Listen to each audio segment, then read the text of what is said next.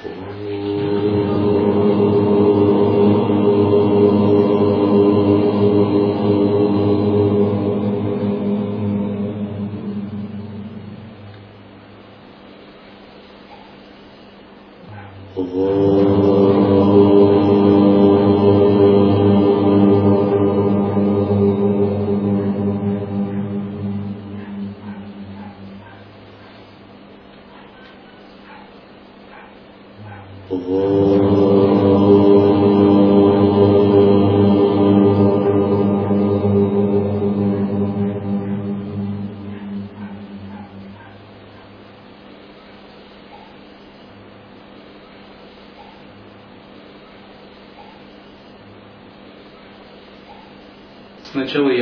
кратко отвечу на вопросы.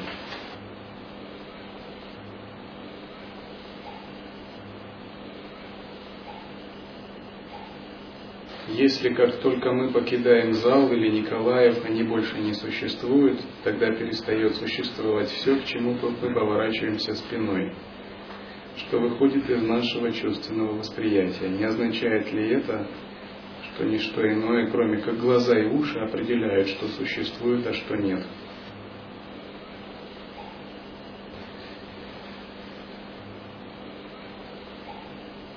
Здесь я рекомендую поглубже изучить э,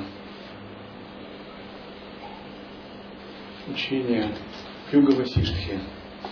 Это фундаментальный труд нашей традиции, который дает очень глубокое воззрение на творение, существование Вселенной. Этот труд очень авторитетный и почитается в различных традициях. Само его изучение дает колоссальное очищение видения мира как такового. Мир создается ежемгновенно нашим сознанием. Он воспроизводится ежемгновенно нашим сознанием.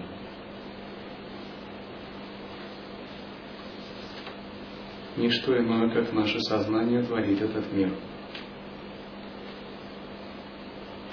Существует три точки зрения на создание, творение Вселенной. Одна из них называется Сришти Бришти Вада. Теория обычного творения, которая принята в общепринятой физической теории, которая гласит, что Вселенная творится постепенно в результате волеизъявления Творца Брахма. другая называется Дришти Сришти Вады, и третья называется Югапад Сришти. То есть самая низшая теория говорит о том, что Вселенная творится постепенно, согласно логике процесса разворачивается в ходе эволюции. Но эта теория считается необходимой для детей, недалеких людей, и как бы тех, кто не способен понять что-то более высокое. Более высокая теория творения Вселенной говорит о том, что Вселенная возникает сразу же, спонтанно, ежемгновенно. Так же, как она возникает в процессе сновидения. Когда мы видим сновидение, мы не создаем все здания в сновидении, не покупаем кирпич, землю для этого. Они возникают спонтанно в потоке нашего ума, будучи уже совершенными. И, наконец, самый высокий взгляд – ее еще называют Аджатавада, говорит о том, что Вселенная никогда не возникала, никогда не творилась. Все это не более чем наши иллюзии, видение. Возможно, мы подробнее как-нибудь поговорим об этих вещах в другой раз. Ни глаза, ни уши определяют то, что существует и что не существует, а сознание – Глаза, уши всего лишь инструменты, проводники, так называемые джняна индрии. Сознание, кармическое видение определяет, какой мир существует и существует ли он вообще. Стоит изменить кармическое видение, этот мир растает, как дымка, проявится другой. Что-то наподобие я читал в объяснениях шамана в книгах Карлоса Кастанеды. Он говорит о точке сборки. В общем-то, в нашей традиции есть похожее объяснение. Это лока бинду. Лока Бинду означает как бы некая точка, которая определяет ваше мировоззрение, мировосприятие и тот мир, в котором вы находитесь. И мир измерения – это лока. Как только ваше мировосприятие изменяется, то этот мир растает в мгновение ока и проявится другой. К примеру, если откроются ваши тонкие каналы и ваше кармическое видение проявится как а, видение божества, этот мир исчезнет, и вы окажетесь в мире богов, в прекрасном дворце в Мандале, где и звук будет другим, и все будут в других одеждах, и не зал будет, а дворец. Совершенно другие отношения будут. Это не будет создано, это возникнет ежемгновенно. Часто говорят так, что существа ада, глядя на реку, видят ее как раскаленную лаву, Алчные духи видят реку как гной и испражнение. Животные видят реку как среду обитания. Люди видят реку просто как воду. Асуры видят реку как оружие. Боги видят реку как течение нектара. Река одна и та же, это просто энергия. Но ее интерпретации возникают в зависимости от того, какое кармическое видение у кого существует. Не существует одной реки на всех. Существует проявление энергии Абсолюта, а как она проявится для других, зависит от тех, кто ее воспринимает. Это также легко понять. Возможно, здесь вы самайный брат Падхарми, ученик гуру, йогин садху, в нашем кармическом видении. Но в кармическом видении других людей, может быть, они вас не видят так. Они вас видят как любовника, брата, мужа, а, сотрудника по работе. Они вовсе вас не воспринимают как самайного брата Падхарме, как йогина, садху. Они вас видят как заурядную личность. Это пример того, как кармическое видение изменяет реальность.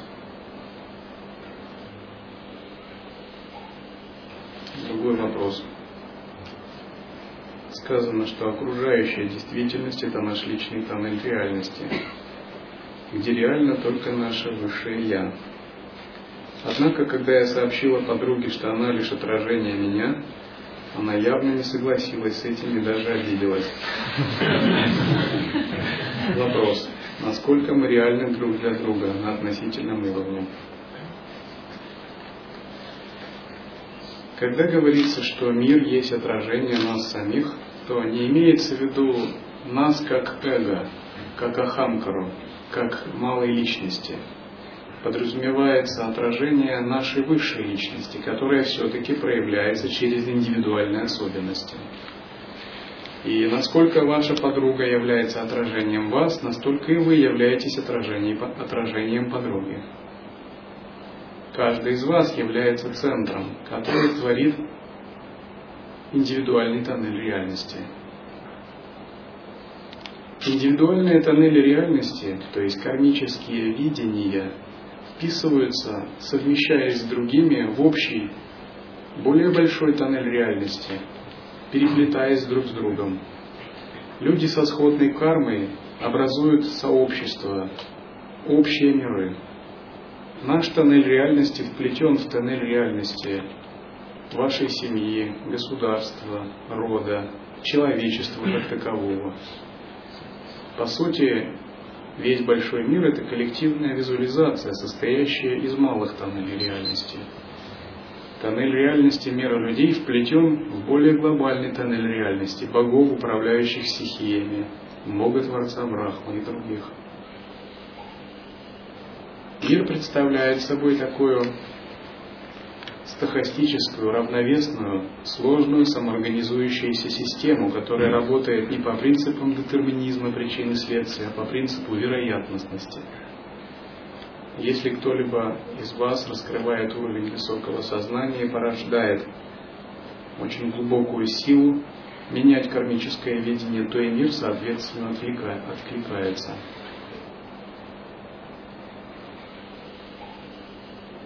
скажем так, мы вписаны в кармическое видение друг друга, мы вписаны в коллективное кармическое видение человечества, мы вписаны в коллективное видение богов, творцов вселенных, коллективное видение богов, управляющих материальными стихиями. И когда мы освобождаемся, мы постепенно как бы все эти кармические видения превозмогаем, превосходим. Не превзойдя эти видения, невозможно освободиться.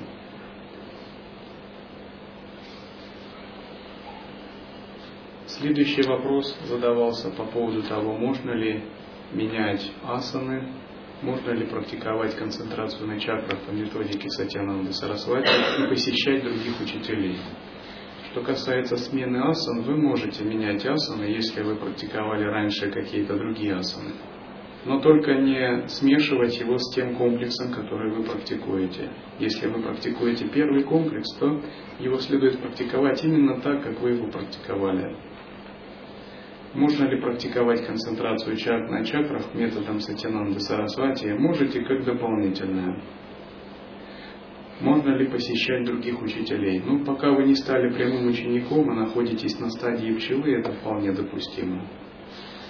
Когда же вы стали как бы прямым учеником, ну, в этом просто нет смысла, потому что прямой ученик, он уже как бы становится специалистом, профессионалом, и ему уже не до того. Он так занят своим, что ему нет смысла этого делать. На стадии пчелы, пока вы еще духовно не насытились, это полезно потому что нужно расширять и развивать свой кругозор. То есть все зависит от того, на каком духовном уровне вы находитесь. Но если же вы практикуете учение лая-йоги, то, конечно, его не следует смешивать с другими течениями. Нужно четко знать. Вот это лая-йога, вот это главные моменты практики, а вот это дополнительные моменты практики. И как дополнительные методы вы можете практиковать ну, разные методы, если они приносят какую-то частную пользу. Но когда речь идет об учении и практике лая-йоги, то, разумеется, не следует его смешивать. Потому что такое смешение может привести к тому, что вы не получите какого, какого-то результата. В этом плане надо быть очень аккуратным. В том смысле, что наша цель практики практиковать так, чтобы получить определенный результат. То есть целью практики не является духовное любопытство или духовное самовыражение. Все это не цель практики практике следует быть как бы более прагматичным. Духовная практика должна быть, дать нам какой-то результат. И чтобы этот результат был, мы практикуем так, чтобы соблюдать алгоритм практики. Это как алхимия. Если вы занимались алхимией или изучали эту, алхимик очень тщательно изучает древние трактаты, создает лабораторию, тигель, ингредиенты, смешивая разные ингредиенты, пытается получить философское золото, алхимический камень. И тут все дело, либо он его получит, либо он не получит, и потратит огромные деньги, свою жизнь, бессонные ночи впустую. Если он его получит, он станет бессмертным и сверхбогатым. Вот такие есть цели у алхимиков. Если не получит, ну он разорится, ну и будет с пустым корытом. Духовная практика лая-йоги – это также духовная алхимия. Мы должны так практиковать, совместить все условия, чтобы мы получили какой-то результат философский камень освобождения, бессмертия. Поэтому здесь важен алгоритм практики. И такой алгоритм именуется сама и учение. Что касается дополнительных методов, то мы ничем не ограничены, вы можете свободно практиковать какие-либо дополнительные методы, если считаете, что они вам приносят пользу в относительном измерении. То есть ученик лай-йоги, он ничем не ограничен на самом деле, если он знает, что принцип присутствия может совмещаться со всем и интегрироваться со всем. Просто он каждому знает свое место и не смешивает разные вещи. И методы подобны одежде, которая висит в шкафу. Иногда мы применяем один метод, иногда другой. Иногда на улице дождь, нам нужно взять зонтик. Иногда на улице жара, нам нужно взять очки и шляпу, панамку. Но при этом мы все эти методы вплетаем в общий контекст лая-йоги, в общий контекст учения. И при этом мы знаем, что в лая-йоге главное, а что второстепенное. Допустим, принцип самоосвобождения в лая-йоге – это главное. А различные методы призывания божеств, а, техники, работа с тонким телом является второстепенным. Если вы хорошо понимаете этот метод, то вы можете без труда, не заблуждаясь, э, применять любые методы. Когда же вы практикуете учение лай-йоги, собственно, для какого-то результата, вы четко знаете, как его применять.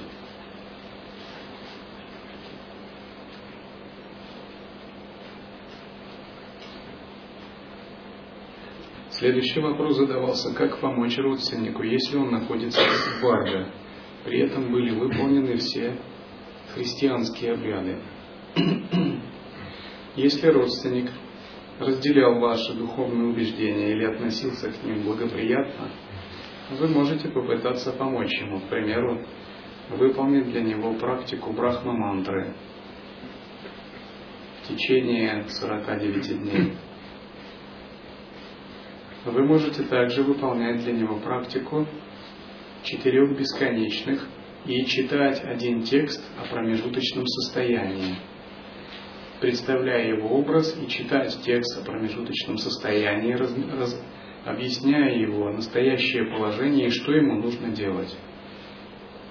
Но если родственник не очень хорошо относился к вашей практике или не уважал ее, то лучше этого не делать, поскольку такие наставления, кроме раздражения, ничего не вызовут.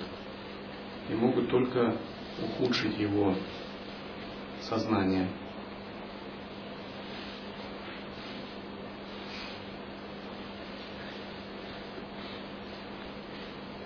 Также вы можете посвящать свои заслуги такому родственнику от духовной практики. Посвящение заслуг означает, что вы читаете текст посвящения заслуг, затем представляете родственника и передаете свою садву на благо этого родственника. К примеру, у одного йогина был друг, который накопил какие-то дурные причины, и вследствие этого йогин увидел, что он переродился в кипящем океане. И несмотря на то, что он был практикующим, он по голову находился в кипящем черном океане. Сам же йогин вышел из трехлетнего затвора в горах. И он так расстроился за своего друга, и затем сходил к духовному учителю и посоветовал, и посоветовался с ним, что делать с этим, как ему помочь. Учитель порекомендовал ему, посвящи, посвяти ему все свои заслуги от трехлетнего затвора. Тогда йогин визуализировал этого друга, и прочитал текст посвящения заслуг и выразил такую санкальпу. Я посвящаю все заслуги от трехлетнего затвора тебе. И на следующий день у него было видение, где этот друг уже освободился из этого черного океана и выглядел радостным и улыбающимся. Монахи еженедельно в монастыре читают текст посвящения заслуг – это как бы такая магическая практика, где вы свой духовный свет, накопленный в результате тапоса, куда-то отправляете. Это все равно, как послать сообщение по электронной почте. То есть я посвящаю, отправляю свою духовную силу в такую-то область тонкого мира. Примерно принято после ретрита также посвящать заслуги а, просветлению всем живым существам.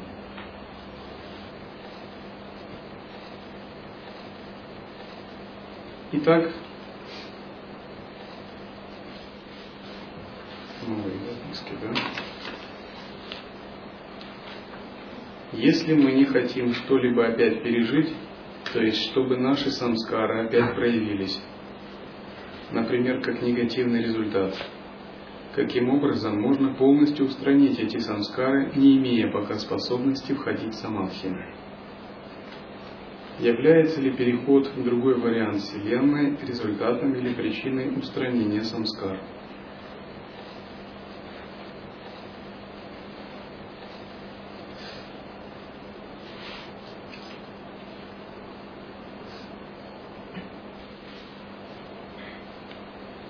Полностью устранить самскары можно, когда вы овладели глубоким созерцательным присутствием. Что касается если ты еще им не овладел, нужна регулярная очистительная садхана. К примеру, баджан мандала. Если у вас есть хармоцентр, очень важно хотя бы 3-5 раз в неделю посещать баджан мандалу. Баджан Мандала – это уникальная практика, которая упражняет вас не только в созерцании, но зарождает чистое видение и божественную гордость. Баджан Мандала открывает вас тонкие каналы, связанные с божеством. Фактически посещение Баджан Мандала – это своего рода вхождение на полчаса в чистое измерение –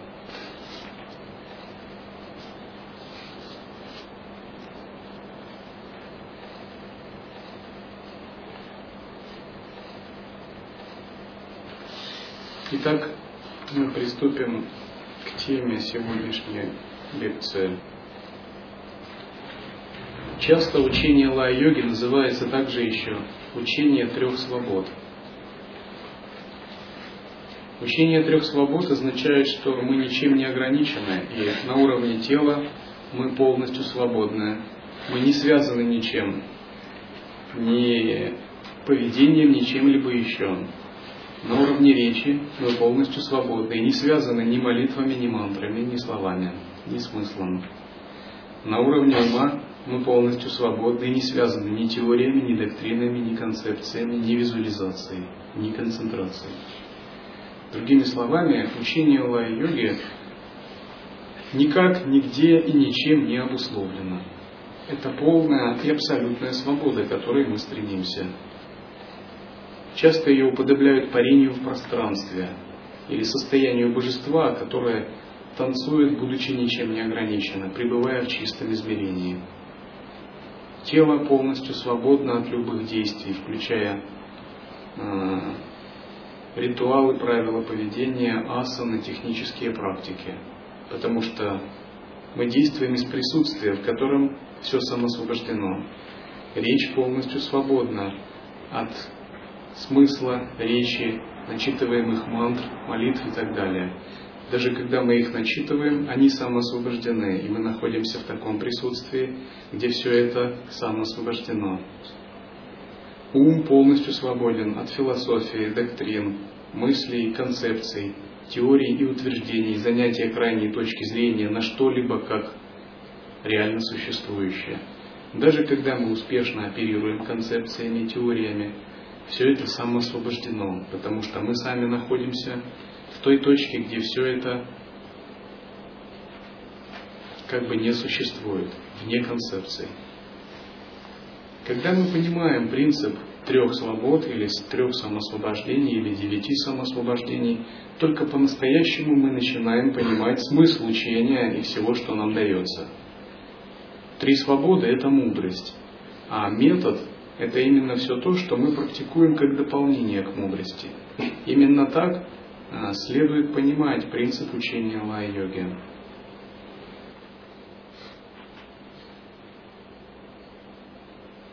Как можно еще описать три свободы?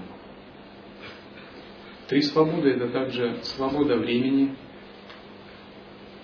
свобода пространства и свобода энергии.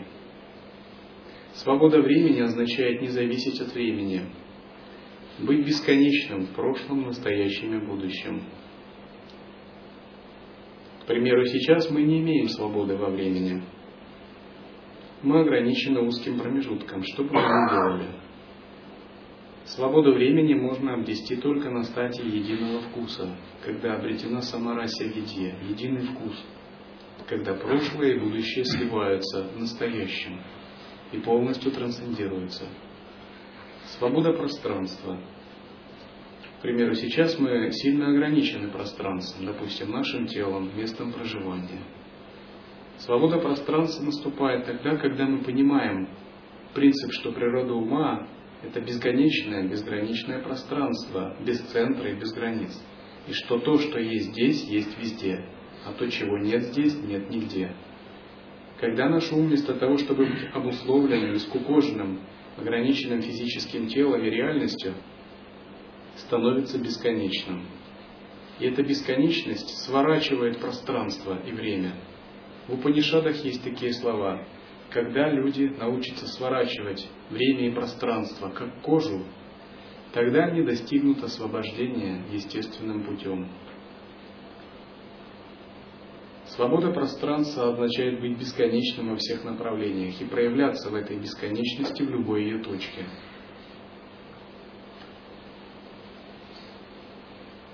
Наконец, свобода энергии означает способность обладать шакти, энергией, проявлять определенную силу. К примеру, проявлять волю, проявлять власть над стихиями, татвами, вселенскими энергиями, проявлять силу, творить реальность, преодолевать препятствия и так далее. Это овладевание пятью основными силами – творение, поддержание, разрушение или растворение, скорее легче всего сказать, просветление и сокрытие –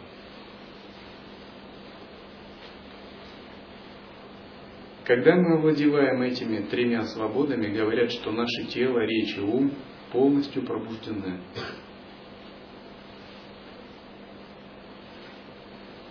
Тогда йогин преодолевает все свои ограничения. Итак, одной из, таки, одной из таких свобод является достижение или обретение бессмертия. Тема бессмертия – это очень важный раздел в учении лай-йоги. И речь идет не только о бессмертии духовном, но также о бессмертии физического тела. Мне как-то а, раз прислали по электронной почте такое интересное сообщение. Если вы практикуете адвайту, почему вы так привязаны к бессмертию физического тела? Если ваш ум пробужден, зачем? Ведь в Брахмане все это иллюзия. Но дело в том, что не следует быть таким прямолинейным и так все однобоко понимать, потому что тогда можно сказать, что и ситхи были привязаны, и риши тоже. Это не вопрос привязанности. Если я еду на поезде, я использую его как относительное средство. Это не означает, что я к нему привязан. Дело в том, что состояние адвайта не входит в противоречие ни с чем и может интегрироваться с чем угодно. Это не вопрос привязанности, а вопрос распространения, расширения и цветения шахти, как осознанной воли, намерений и санкальпы. Многие святые и ситхи уделяли большое внимание достижению бессмертия физического тела и обретению ситхи долгой жизни. В юности, в детстве человек контролируется родителями, в юности он еще не образован и не, воспитан. В среднем возрасте он заводит семью и в жизнь уходит на суету. К среднему зрелому возрасту, около 40, 40 годов, у него появляется кое-какая мудрость. Он приходит к пониманию духовной практики.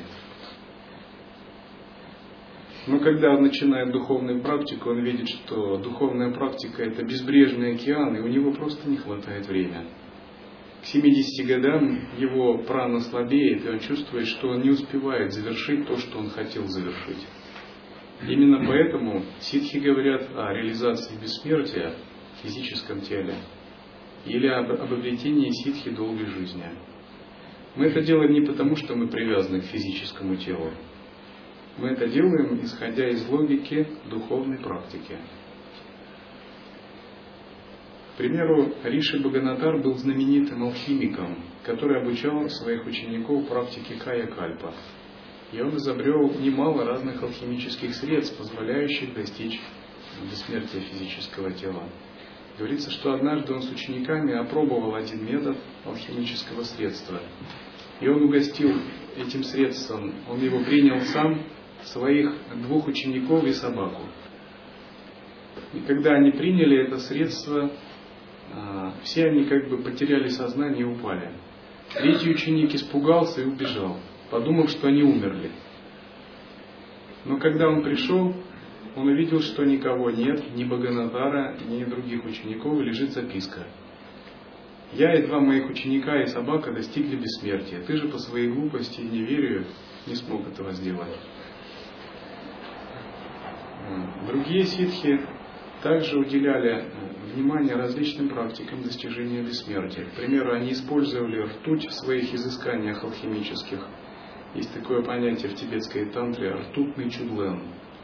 Когда человек, живя в горах, практикуя пранаяму и медитацию, работая с ветрами и каналами, использует ртуть в качестве омолаживающего средства, дарующего бессмертие тела.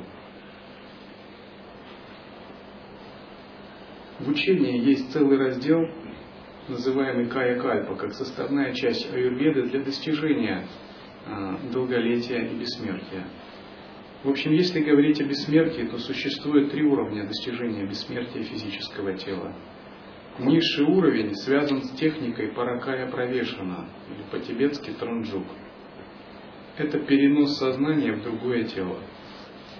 Когда йогин очистил достаточно свои ветры и каналы, с помощью концентрации на чакрах или с помощью кундалини-йоги он может выделять свое тонкое тело. И это тонкое тело он может внедрять в другое тело носитель. Если физическое тело износилось и есть подходящий носитель, то есть другое физическое тело, к примеру, недавно умершего человека, он может вселиться в тело, если это тело молодое и пригодное для практики. Именно таким образом практиковал святой Сидх Шанкара, святой Марпа, э, знаменитый йогин Борхи Баба и многие другие, Нимкароли Баба. Когда их тело изнашивается, они своим ясновидением ищут другое тело, которых всегда бывает достаточно, поскольку люди также оставляют и тело в молодом возрасте. И они входят затем в это тело. Есть рассказ о том, как Шанкара спорил с пандитом Маданом Мишрой. И он проспорил, э, он победил Мадана Мишру, но осталась его жена Убхая Бхарати. И он спорил на тему вед и различных ведических искусств. И так случилось, что Убхая Бхарати была очень искушенной женщиной в философии и различных искусствах. И она тоже ему все равно проиграла, поскольку Шанкара был гений философии и диспута. Но тогда она прибегла к хитрости, она начала задавать ему вопросы по Кама-шастре, которая тогда считалась частью ведического канона. Кама-шастра – это искусство эротической любви. Но Шанкара был с детства садху, саньясином, то есть монахом. Он, разумеется, не мог знать этого искусства. И тогда он признал, что он не знает этого искусства и попросил дать ему отсрочку для, а, для его изучения. Но поскольку изучать его надо было как бы практически, а он по, по своим обетам этого не мог сделать в принципе, потому что он был монах. Он принял решение, чтобы не, не нарушать свои обеты, выйти из тела и войти в другое тело, в котором он мог бы его изучить без нарушения своих обетов. И тогда он выбрал тело недавно умершего царя и, вселившись в его тело, оживил его. И все увидели, что царь, который недавно умер, Раджа, он воскрес, и все обрадовались. Особенно обрадовались его жены, которым он начал уделять много внимания, чего раньше за ним не наблюдалось.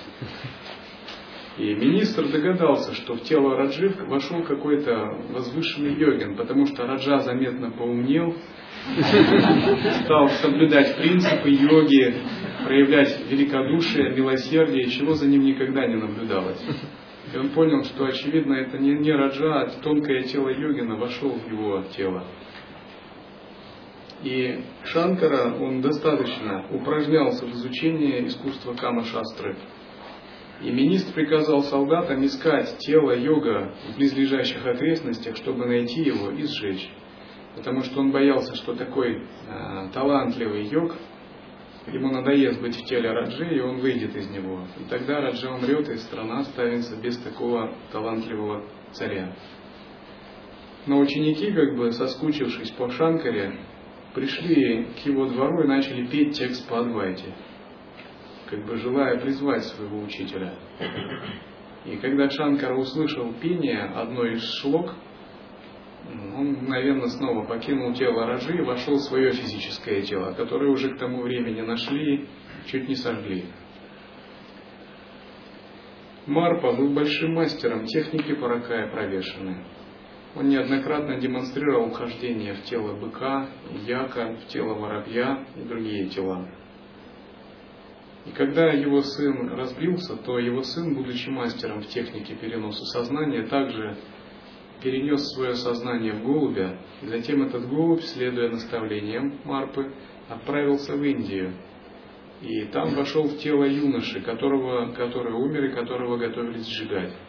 И он воскресил тело юноши и получил имя Типхупа, что означает голубь. Считается, что тибетская техника Тронджук не сохранилась как линия передачи, а сохранилась только в текстах. В общем, текст, э, практика Паракая Правешана, она описана в тантрах Шанкара, это тантра 84. Ею может овладеть только тот, кто успешно практиковал э, с ветрами, каналами и сумел открыть манипура чакру, получить большие опыты выхода астрального тела и знает, как вносить свое астральное тело физическое. Итак, это бессмертие с помощью переноса. Однако это магический способ бессмертия, он довольно редкостный. И не каждый может этим овладеть. То есть этому надо посвятить очень много занятий духовной практики. К тому же не всегда имеется тело для переноса, альтернативный носитель.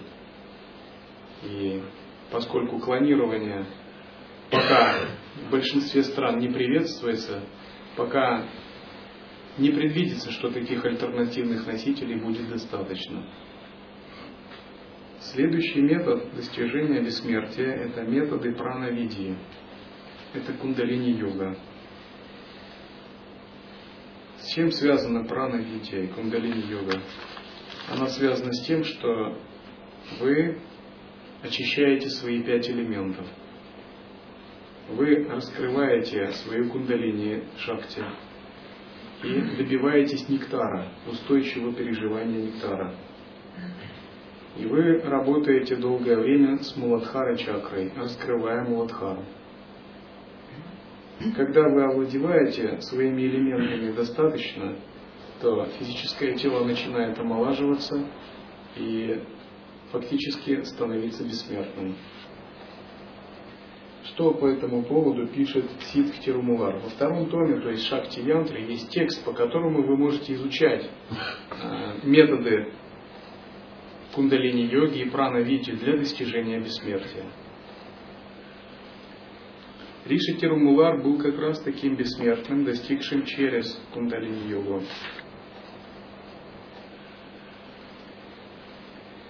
Он говорит так.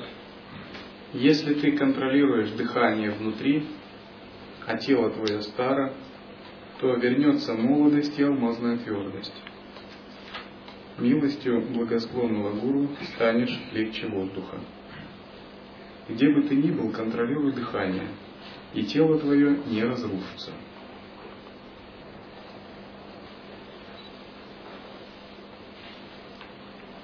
Далее он говорит, тот, кто созерцает кундалини, текущую по позвоночнику, которая открывает три канала, тот есть истинный йог, который будет жить вечно в своем теле, испытывая безмерное счастье. Также Риши Тирумулар говорит, на восьмом году практики такой йогин обретает молодое тело, которое лишено седых волос, морщин и обвисших мускулов – Наставления Риши Тирумулара очень высокие. Они не для начинающих. И как минимум к ним по-настоящему можно приступить где-то в статусе с вами. Ну, где-то начиная от шестой ступени, после 12 лет обучения. Потому что тот тапос и та садхана кундалини-йоги, о которой говорит Тирумулар, она предполагает очень серьезную, интенсивную практику. То есть она недостижима пока сейчас на этом уровне. К ней надо готовиться. Но если вы очистили должным образом сознание, подготовили каналы, то приступать к длительной практике таким образом возможно через 12 лет. Раньше приступать не имеет смысла. Потому что Тирумулар не просто ситх, а он господин всех ситхов, великий владыка бессмертных. И когда он дает свои наставления, он дает наставления ну, йогом аскетом с большим, очень большим сроком практики. Риша Тирумула постоянно говорит о том, что все, принцип достижения бессмертия заключается в очищении нади, пробуждении энергии и достижении нектара. Он говорит так. Если тело умирает, прана уходит, и не будет достигнут свет истины. Я научился способу сохранения тела и так практикуя удержал прану. Почему я сохраняю тело? Было время, когда я презирал тело, но затем я узрел Бога внутри. Я осознал, что тема, тело – это храм владыки. Тогда я начал сохранять его с бесконечной заботой. Далее Тирумулар говорит, тот, кто внутри своего тела осуществляет мистический союз с шахти лазурного оттенка, избавляется от седины и морщин и обретает юность, видимую другими. Если семя уплотнится сексуальным воздержанием, то оно никогда не разрушится. Если тело становится легким благодаря строгой дисциплине йоги, то долгой будет жизнь. Если принимается пища скудно, то проистекут многие блага. Достижение бессмертия подобным образом методами прановидия требует большой духовной дисциплины. Это аскеза, тапос. И в обычных условиях, скорее всего, его осуществить невозможно. Потому что оно связано с правильным питанием, с дыханием чистым воздухом, с питьем чистой воды. И фактически многие святые говорят, что сейчас экология Земли не такова, как была несколько тысяч лет назад, и многие ртутные препараты или аюрведические не так действенны, потому что в воде, в воздухе и других элементы загрязнены. И даже пребывание в горах не так эффективно. Итак, каким образом можно продлить жизнь методами пранавиди и кундалини-йоги? Во-первых, необходимо строго соблюдать принципы заповеди ямы и не ямы, чтобы перекрыть энергетические утечки. Если человек э, теряет энергию при оргазме, конечно, в этом ничего хорошего нет, потому что он теряет свою жизненную силу. Как минимум, такой йогин, он избавляется от потерь, любых потерь энергии при оргазме во время секса. Другой момент, даже занимаясь сексом, так им заниматься, чтобы тело молодело, а не старело, это тоже большое искусство. И таким искусством, может быть, владеет ну, один из тысячи. Потому что оно требует большого умения контролировать ветры и каналы. По крайней мере, если вы семейный человек и не вас как бы вы не можете вести э, практику брамачарьи, вам нужно подумать о том, чтобы контролировать свои ветры и каналы так, чтобы тело от этого получало пользу, а не вред. Йогин всегда может чувствовать, получает ли его пользу тело от чего-либо или оно не получает пользу. Получает пользу, значит энергия двигается по сушумне, орошает мозг, активирует слюну, выделение нектара, распространяется по телу, Глаза начинают блестеть, голос усиливается, его жизненная сила прибывает. Сон сокращается, тамос уменьшается. Значит, это приносит телу пользу, очищает нади. Если тело тяжелеет, сон увеличивается, желание есть прибавляется, тамос увеличивается, э, количество нектара уменьшается или пропадает, это означает, тело не получает пользы, оно находится в процессе дальнейшего старения.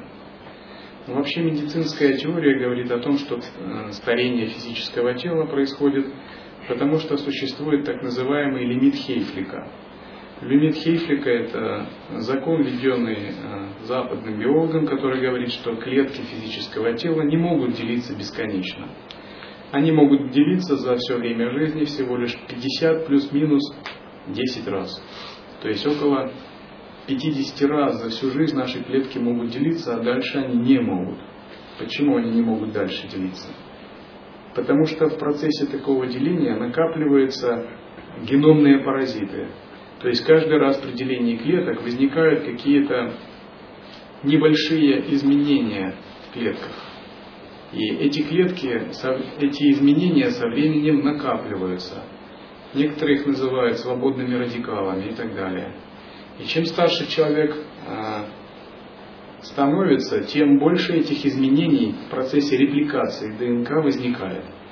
И по мере старости клетки не могут воспроизводить себя так, как это было в молодости, идентично. То есть они себя реплицируют, воспроизводят с погрешностями. И эти погрешности накапливают, приводят к тому, что снижается иммунитет, и человек становится уязвимым к свободным радикалам, агрессивным ферментам, вирусам, бактериям и так далее. То есть его жизненная сила уже не такова. И 50 раз, когда произошло деление клеток, физическое тело фактически уже перестает быть пригодным для выполнения своих функций. С точки зрения йогической или аюрведической теории говорят так, что ослабевает сила энергии ветра, энергии кундалини. Приходят в расстройство пять элементов. И душа уже более не в состоянии полноценно существовать в физическом теле потому что ветер, вода, земля и огонь, находящиеся в теле, приходят в дисбаланс. Они стремятся разойтись каждый к своему месту. Благодаря практике прановидия мы как бы вот этот дисбаланс устраняем и приводим свои элементы в чистое и гармоничное состояние. Итак, первое это перекрытие утечек.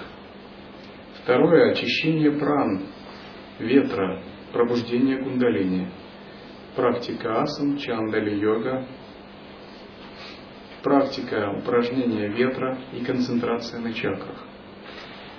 Все это следует выполнять так, как это вам дается при передачах. Следующее – вегетарианская пища. Если вы едите мясо, то эта тяжелая пища, она огрубляет физическое тело, привносит в него много раджаса точки зрения духовной жизни это не способствует увеличению продолжительности жизни. Следующее – это практики накопления праны из окружающего пространства. Получать прану от Солнца, от Луны, от деревьев, от звезд, планет, центра галактики. Это искусство прановидия те передачи, которые получали некоторые из вас, ими нужно пользоваться как можно больше.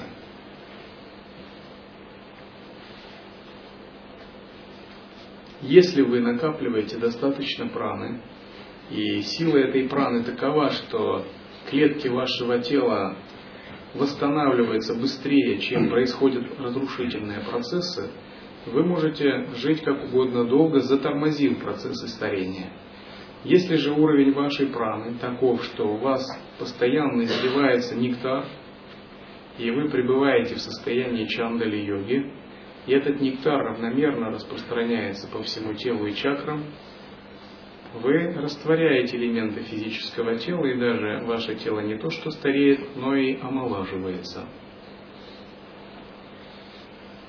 Следующий метод, который необходим, владение искусством, совершенством чандали-йоги.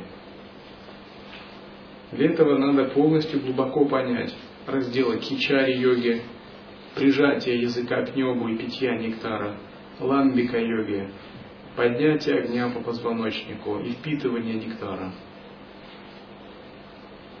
Вся суть кундалини-йоги заключается в том, чтобы поднять энергию кундалини в сахасрара чакру, но на физическом уровне это искусство заключается в том, чтобы постоянно пить нектар, который источает сома чакра. Этот нектар насыщает чакры, которая начинает раскрывать сверхспособности йогина. Фактически обретение нектара для йога это такая целая веха в жизни. Когда йога обретает нектар благодаря чандали йоге, то его телесные ощущения меняются. Следующее, что необходимо делать, усердно заниматься шат-чакра-йогой.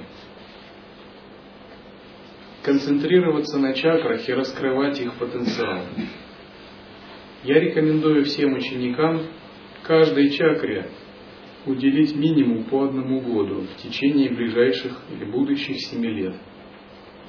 И следует как бы нарисовать такую диаграмму своего тела, и концентрации на чакрах хорошо изучить, какие чакры развиты, а какие являются проблемными.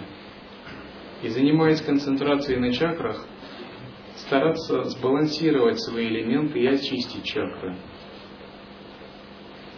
Обычно рекомендуется концентрироваться на двух выбранных чакрах, когда одна является главной, вторая дополнительной. Следующий метод, который вы можете применять, прием аюрведических препаратов. Прием аюрведических препаратов может быть необычайно эффективным. Он может вам заменить даже технические практики. Допустим, если вы принимаете чаван амрита калаш или совместно амрита калаш и чаван праш ежедневно, вы можете почувствовать, что даже не делая техники, ваш уровень энергии возрастает так, словно вы каждый день делаете пранаямы. Таким же образом вы можете использовать ашвагандху. Все эти препараты вызывают увеличение энергии кундалини и улучшение циркуляции ее в теле. Также существуют не аюрведические препараты, но тем не менее они доказали свою определенную эффективность примеру, гинка. Если вы можете чувствовать тонкую прану, вы на своем опыте можете, можете чувствовать, как эти препараты позитивно влияют на ваше тело. Также существует а, пророщенная пшеница или масло из зародышей пророщенной пшеницы. Все это способствует практике кундалини-йоги. Следующее, что вы можете применять, прижигание точки, которая соответствует даосской точке Дзу Санли. На санскрите такие точки называются мармами, так как это делают ежемесячно монахи. Во время восходящей луны в течение трех или семи дней полынными сигаретами ежедневно делаются прижигания двух точек на ногах. Считается, если эти точки регулярно делаются прижигание с 14-летнего возраста, человек может прожить более 200 лет. Прижигание этих точек активирует циркуляцию апанаваю, раскрывает муладхара чакру, способствует ей. И вы можете чувствовать, как нижняя часть тела насыщается пранами. Следующее, что также выполнять, необходима практика для астрального тела. К примеру, практика санкальпа, где вы выражаете намерение обрести ситхи долгой жизни или стать бессмертным. Поскольку реальность творится нашим сознанием, и физическое тело – это также проявление ума, на уровне ума нужно создать санкальпу, намерение, и постоянно ее взращивать, отбрасывая те мысли, которые санкальпе не соответствуют. Для этого существуют различные практики, и одна из передач Татвашутхи – это одна из таких практик. Также благоприятно обращаться с молитвами божествам, которые являются держателями линий практик долгой жизни. К примеру, когда вы читаете несколько раз мантру «Ом Амарай Намага», бессмертному поклонения. Ом Амаришая Намага. Ом Амрита Говишешварая Намага.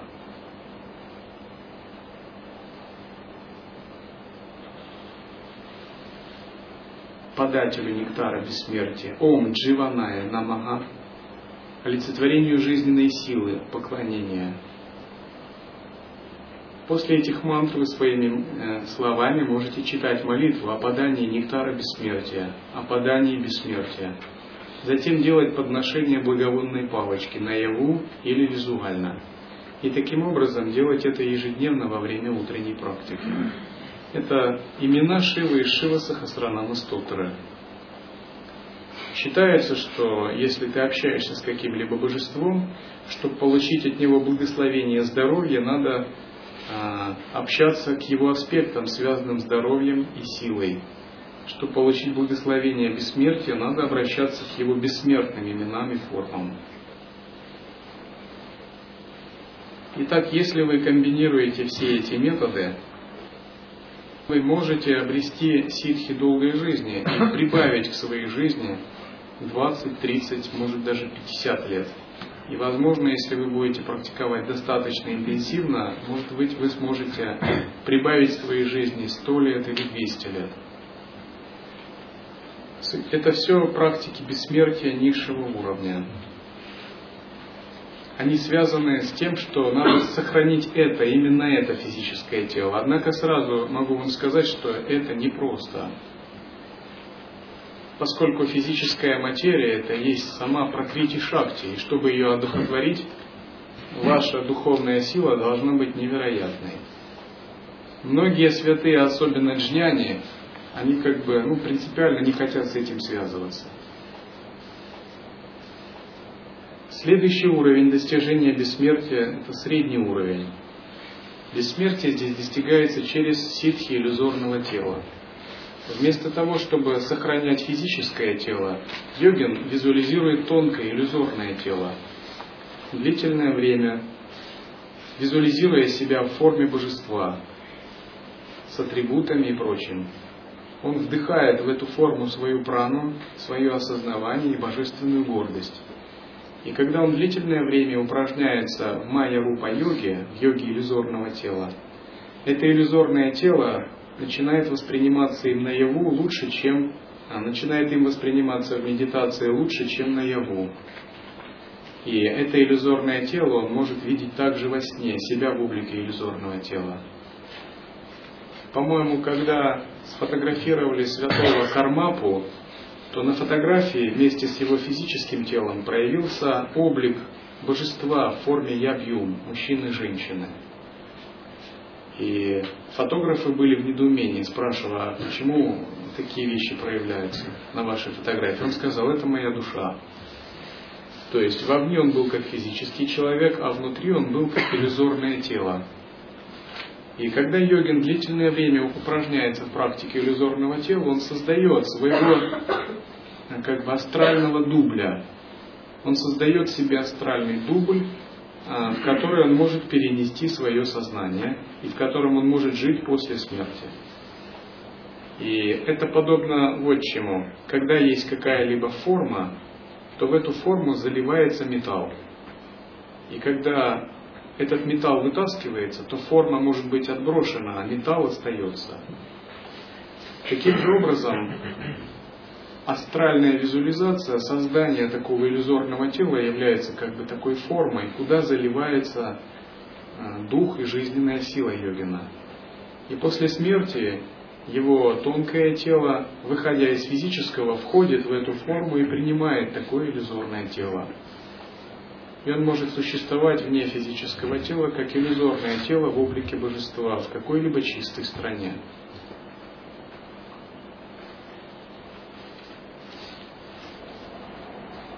Следующий способ достижения бессмертия считается наивысшим. Это достижение так называемого радужного тела. Пранава Деха.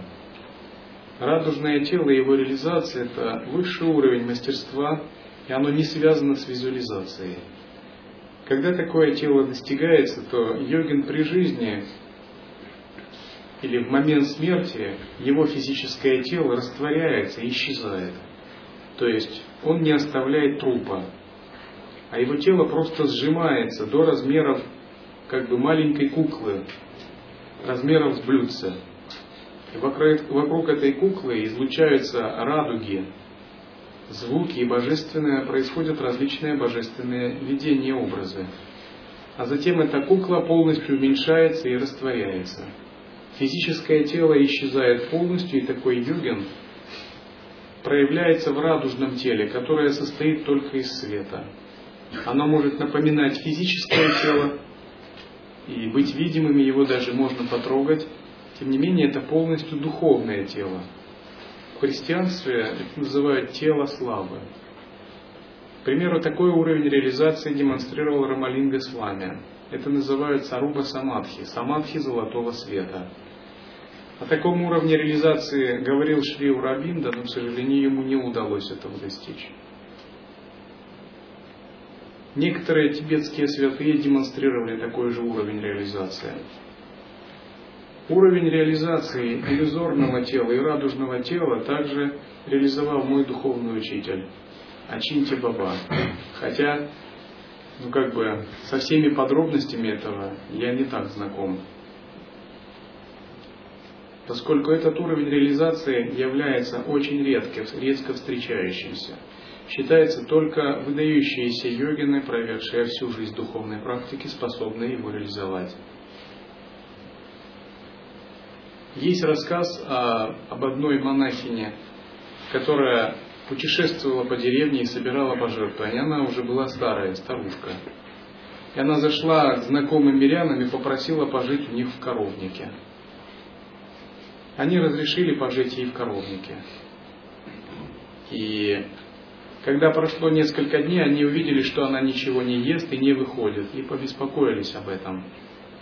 Но когда они зашли, они увидели, что разные ее части тела лежат в разных частях коровника. Голова лежит отдельно, ноги, руки и прочее. Из них идет свет. Словно пар из этих частей тела выходит свет.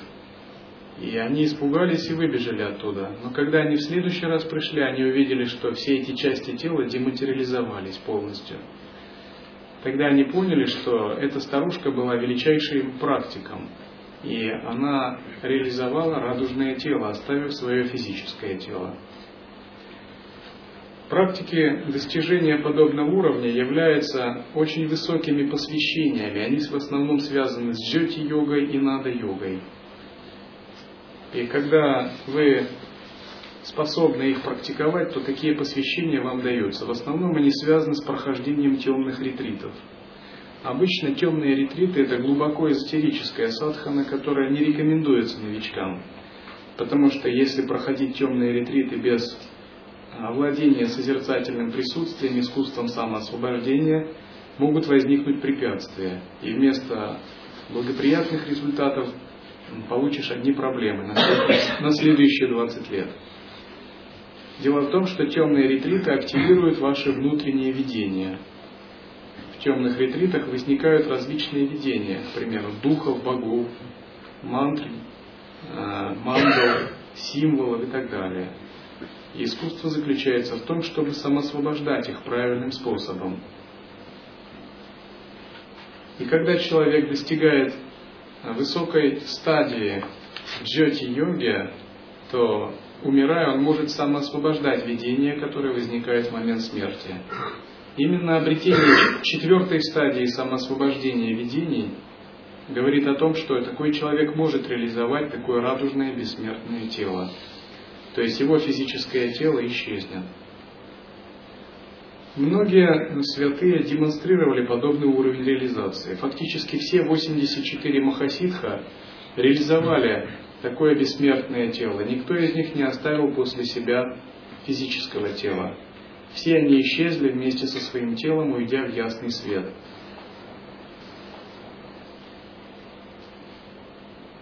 Таковы йогические способы достижения бессмертия. Существуют на данный момент и другие способы достижения бессмертия. Возможно, многие из вас знают, что я являюсь также основателем научно-исследовательского института энергоинформационных биотехнологий «Бессмертие», который занимается вопросами исследования техник йоги и практического их использования для достижения бессмертия. И в этом институте работают мои ученики, обладающие соответствующей подготовкой, и также обычные мирские ученые. В частности, мы занимаемся программой, которая называется «Биотейр. Пять шагов». Медицинские технологии бессмертия, которые в данный момент сейчас существуют, к примеру, это пересадка мозга в тело донора, в тело клона или в искусственно созданное тело. На данный момент существуют настоящие технологии пересадки мозга, которые были отработаны еще в 60-х годах на обезьянах. Тем не менее, на людях они недостаточно отработаны, поскольку после пересадки человек все-таки еще не может двигаться, поскольку его нервы повреждаются при этом. Существует также разработки создания искусственного мозга и нейронных сетей и переноса туда сознания и пересадки его в искусственное тело, в киборг, кибернетический организм, который может существовать вечно. Также существуют медицинские технологии полной замены органов физического тела на искусственное, к примеру, выращенные из стволовых клеток или созданное благодаря нанотехнологиям. Все это в учении лая-йоги считается относящимся к разделу пракрита ситхи. Ситхи, обретенные с помощью внешних технологий. Также существуют практики, когда создается искусственное тело на основе нанотехнологий. Все это передовые технологии на грани магии. Это очень глубокие технологии, и их развитие говорит о том, что соответствующие божества сейчас разворачивают свою силу. В частности, программа нашего института развивается под благословением Шивы в аспекте трехглазого Шивы, Траембакам. Шива Махамритюнджая, победитель смерти, как бы благословляет нашу программу. Так, наша программа связана с пересадкой тонкого тела в альтернативный носитель. Этим альтернативным носителем может искусственно созданное тело клон, искусственное созданное тело кибернетический организм из нанороботов – искусственно созданное тело цифровая копия и квантовая голограмма.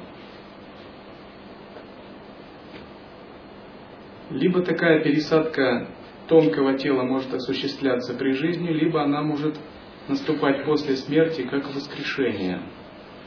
Воскрешение либо в цифровой копии, либо в киборге, либо в клоне.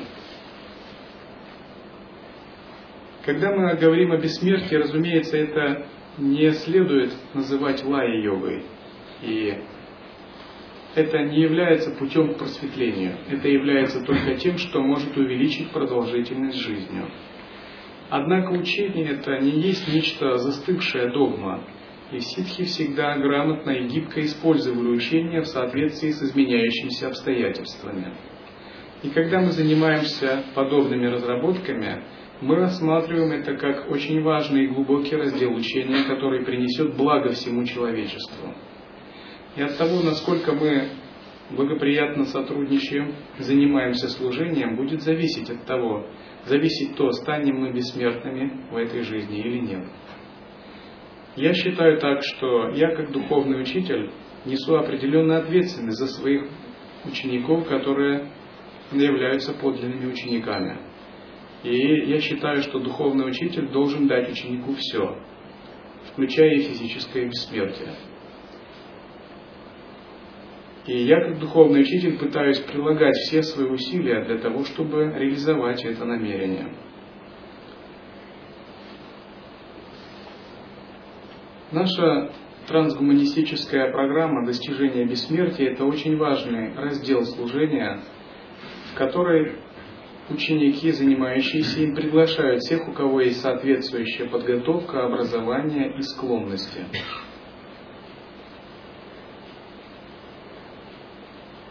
Ситхи древности были не только практикующими йогу, они также были учеными и алхимиками. Поэтому я считаю, что это достойное продолжение учения ситхов. Комбинируя работу с пранами, Учения Аюрведы и Кая Кальпа, соединяя их с исследованиями с помощью новых технологий, я думаю, в конце концов мы добьемся того, что человечество станет бессмертным. Пока в массовом масштабе это не достигалось никогда. Это достигалось только единицами. Если же мы проявим достаточно осознанности и намерений, я думаю, это можно будет осуществить в масштабах всего человечества.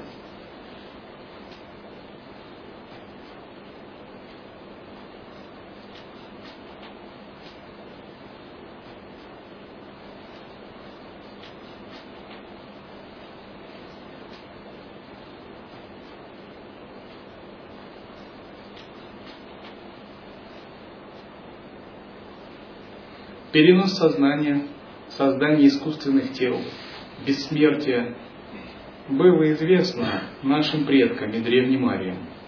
В общем, это искусство принадлежит не людям, а богам. Наши попытки – это попытки развить и интерпретировать ведическое знание применительно к нашей нынешней реальности.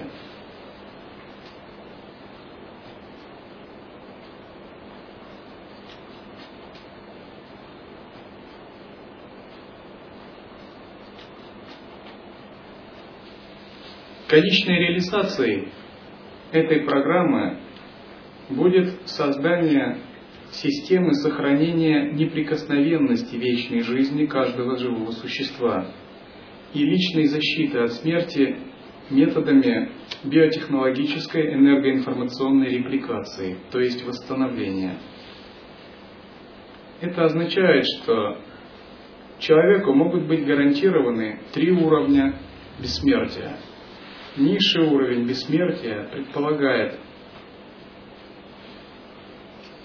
обеспечение гарантированного транскоммуникационного канала связи для полноценного общения с внешним миром во время пребывания души в промежуточном состоянии. Сейчас над этой программой работает группа ученых из Санкт-Петербурга по заказу нашего института. Это означает, что как только будут созданы соответствующие возможности, душа, находящаяся после смерти в промежуточном состоянии, сможет общаться с теми, кто живет здесь, так же, как вы общаетесь по мобильной связи. Это вполне реально. Исследования, еще начиная с XIX века, медиумов, спиритов и шаманов, и в частности транскоммуникационных групп в XX веке, так называемый Скоулский эксперимент, говорит, что это вполне реально. Я считаю, что в будущем общение с духами, ушедших духами предков, тех, которых называют мертвыми, будет таким же легким, как и общение с помощью мобильной связи или электронной почты. Границы между физическим миром и миром после смерти полностью исчезнет. Психология людей радикально изменится. Также низший уровень гарантии сохранения вечной жизни предполагает то, что душа из другого мира может свободно воскреснуть предоставляемой ей альтернативном носителе, в цифровой копии, в теле клоне или теле киборге, или теле, созданном из нанороботов. Это подобно тому, как шаман во время спиритического сеанса предоставляет свое физическое тело и впускает в него духа – но если представить, что такой транскоммуникационный сеанс можно сделать длительным, и вместо тела шамана предоставить такому духу искусственно созданное тело или тело донора или тело клона, то такой дух может воскреснуть, ему не нужно будет больше рождаться, проходить детство, потерю памяти, воспитание и прочее. Он может воскреснуть сразу, сохранив все качества своей личности. Это программа, связанная с воскрешением. Наконец, средний уровень гарантии сохранения вечной жизни предполагает, что человек в случае необходимых или угрожающих ситуаций может быть мгновенно перенесен в альтернативный носитель, который зарезервирован для этого заранее. К примеру, это может быть цифровая копия, то есть виртуальное иллюзорное тело, тело клона, тело донора или тело, созданное из нанороботов. Некоторые задают такие вопросы. Это что же мы роботами станем? На самом деле, впитанные идеи из середины прошлого века здесь не подходят. Речь идет о том, что можно создать искусственное тело, которое не, не уступает по качествам своему физическому телу а превосходит его. Тело, которое может свободно менять свою форму, жить вечно, питаться светом от солнца или звезд. Тело, которое может менять свой облик одним усилием мысли, благодаря интегрированному с астральным телом пси-интерфейсу. Тело, которое может, подойдя к двери, просочиться сквозь замочную скважину и затем снова принять свой облик – Тело, которое может быть по красоте превосходить ваше нынешнее физическое тело. которая может обеспечить вам всю гамму чувств и переживаний и эмоций, таких же, как испытывается в физическом теле. Наше тело на самом деле, не обольщайтесь, это тоже робот. Это такой же киборг, созданный из материи. Вопрос в том, насколько, какой альтернативный носитель будет более удобный и более тонкий. Ничего собой, чего-то абсолютного наше физическое тело не представляет. Наше физическое тело – это как бы результат работы богов, которая является таким же относительным организмом.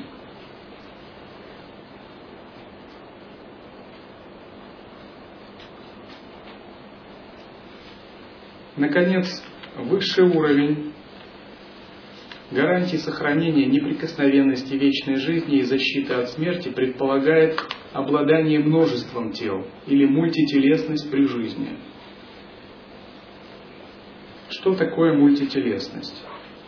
На самом деле мультителесность это одно из состояний богов или конечная точка духовной эволюции развития сознания. Развиваясь, сознание развивается в сторону не только углубления собственной самоорганизации, но и в сторону овладения различными материальными носителями. К примеру, в древнем эпосе, э, в Ведах, Упанишадах говорится о подобных достижениях. Благодаря волшебным силам Индра шествует, приняв множество обликов, и для него запряжено десять сотен коней. Брихадараньяка Упанишада. Чем выше духовный уровень йогина, тем больше носителей, альтернативных носителей он имеет, тем большим количеством тел он обладает. И иметь одно тело – это всего лишь фиксированная идея – быть смертным, иметь одно тело – это всего лишь наши ограниченные человеческие представления. Но боги, в отличие от людей, ничем не ограничены, ни временем, ни пространством, ни фиксированными представлениями, ни телами. К примеру, боги могут проявлять себя как обладающими множество тел. Что по этому поводу говорится?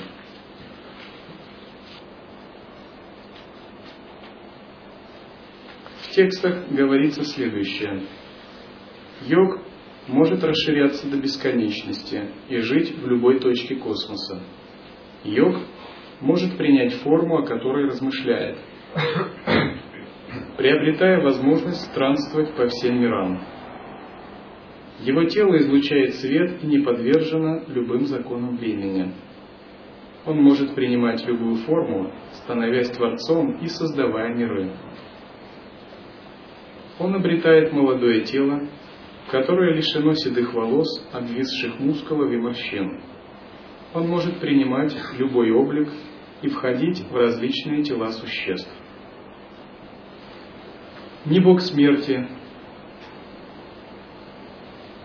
ни время не властны над великолепным йогином. Размножив свой образ много тысяч раз, во всех этих телах странствует по земле йогин, достигший ситхи. В одном теле он может пользоваться предметами чувств, в другом – совершать тапас, ужасающее умерщвление плоти. Он снова может себя собрать в один образ, как солнце собирает множество своих лучей. Текст Мокшатхарма, книга 12. Итак, конечной точкой реализации бессмертия является мультителесность, обладание множеством тел при жизни. Мультителесность реализовывается благодаря овладению созерцательным присутствием естественным состоянием. Как правило, мы говорим о том, чтобы, э, если говорить это сугубо от хармила йоги, мы говорим о реализации трех тел.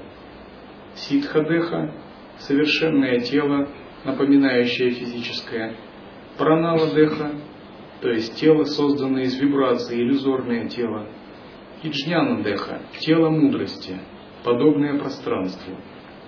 Но три тела это скорее три измерения, а на самом деле йогин может эманировать бесчисленное множество тел. Он может эманировать десятки, сотни, тысячи, миллионы и даже миллиарды тел. Все это зависит от его духовной силы, от того, насколько он погружен в естественное присутствие. Он может проявлять себя не только как человек, но как божество, животное, гневное божество и так далее. То есть фактически его превращения и облики не имеют никаких границ.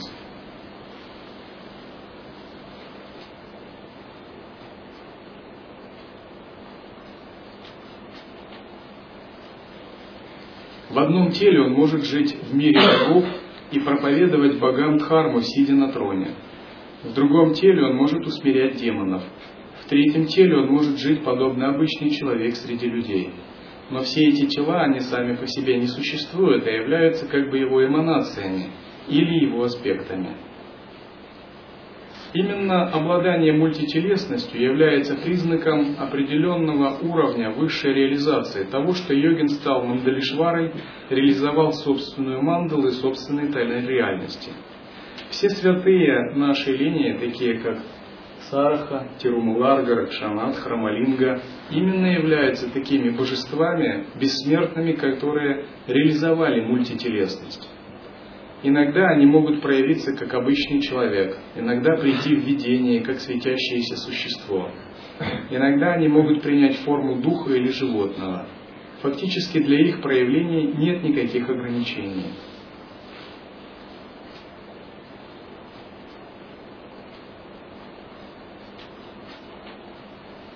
И почему так важен принцип третьей драгоценности санга?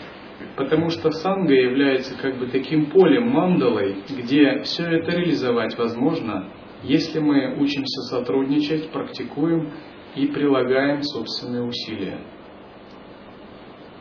Санга является как бы таким катализирующим полем, где возможно реализовать все идеи бессмертия, мультителесности и создания мандалы. В чистом видении санга – это не группа практикующих у одного учителя. Санга – это мандала, мандала, собравшая божественные энергии, которая устанавливает внутри себя определенное духовное видение, в котором все это может реализоваться.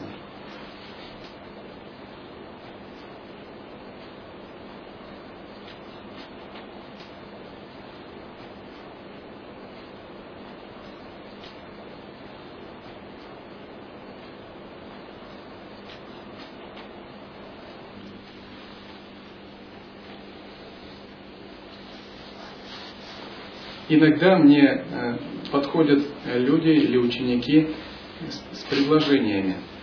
У нас такие замечательные идеи, такие потрясающие идеи. Когда мы говорим другим людям о них, они просто бывают в шоке.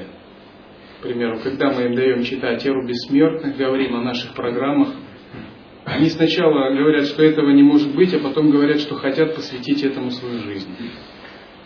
И мне предлагают, давайте мы об этом будем говорить по телевидению, в газетах, везде. Я говорю, нет, это невозможно. Это все возможно делать только в определенном видении, в определенном круге практикующих. Это возможно только в том случае, если люди разделяют духовную связь, имеют определенное видение всего этого, если они занимаются духовной практикой. По крайней мере сейчас.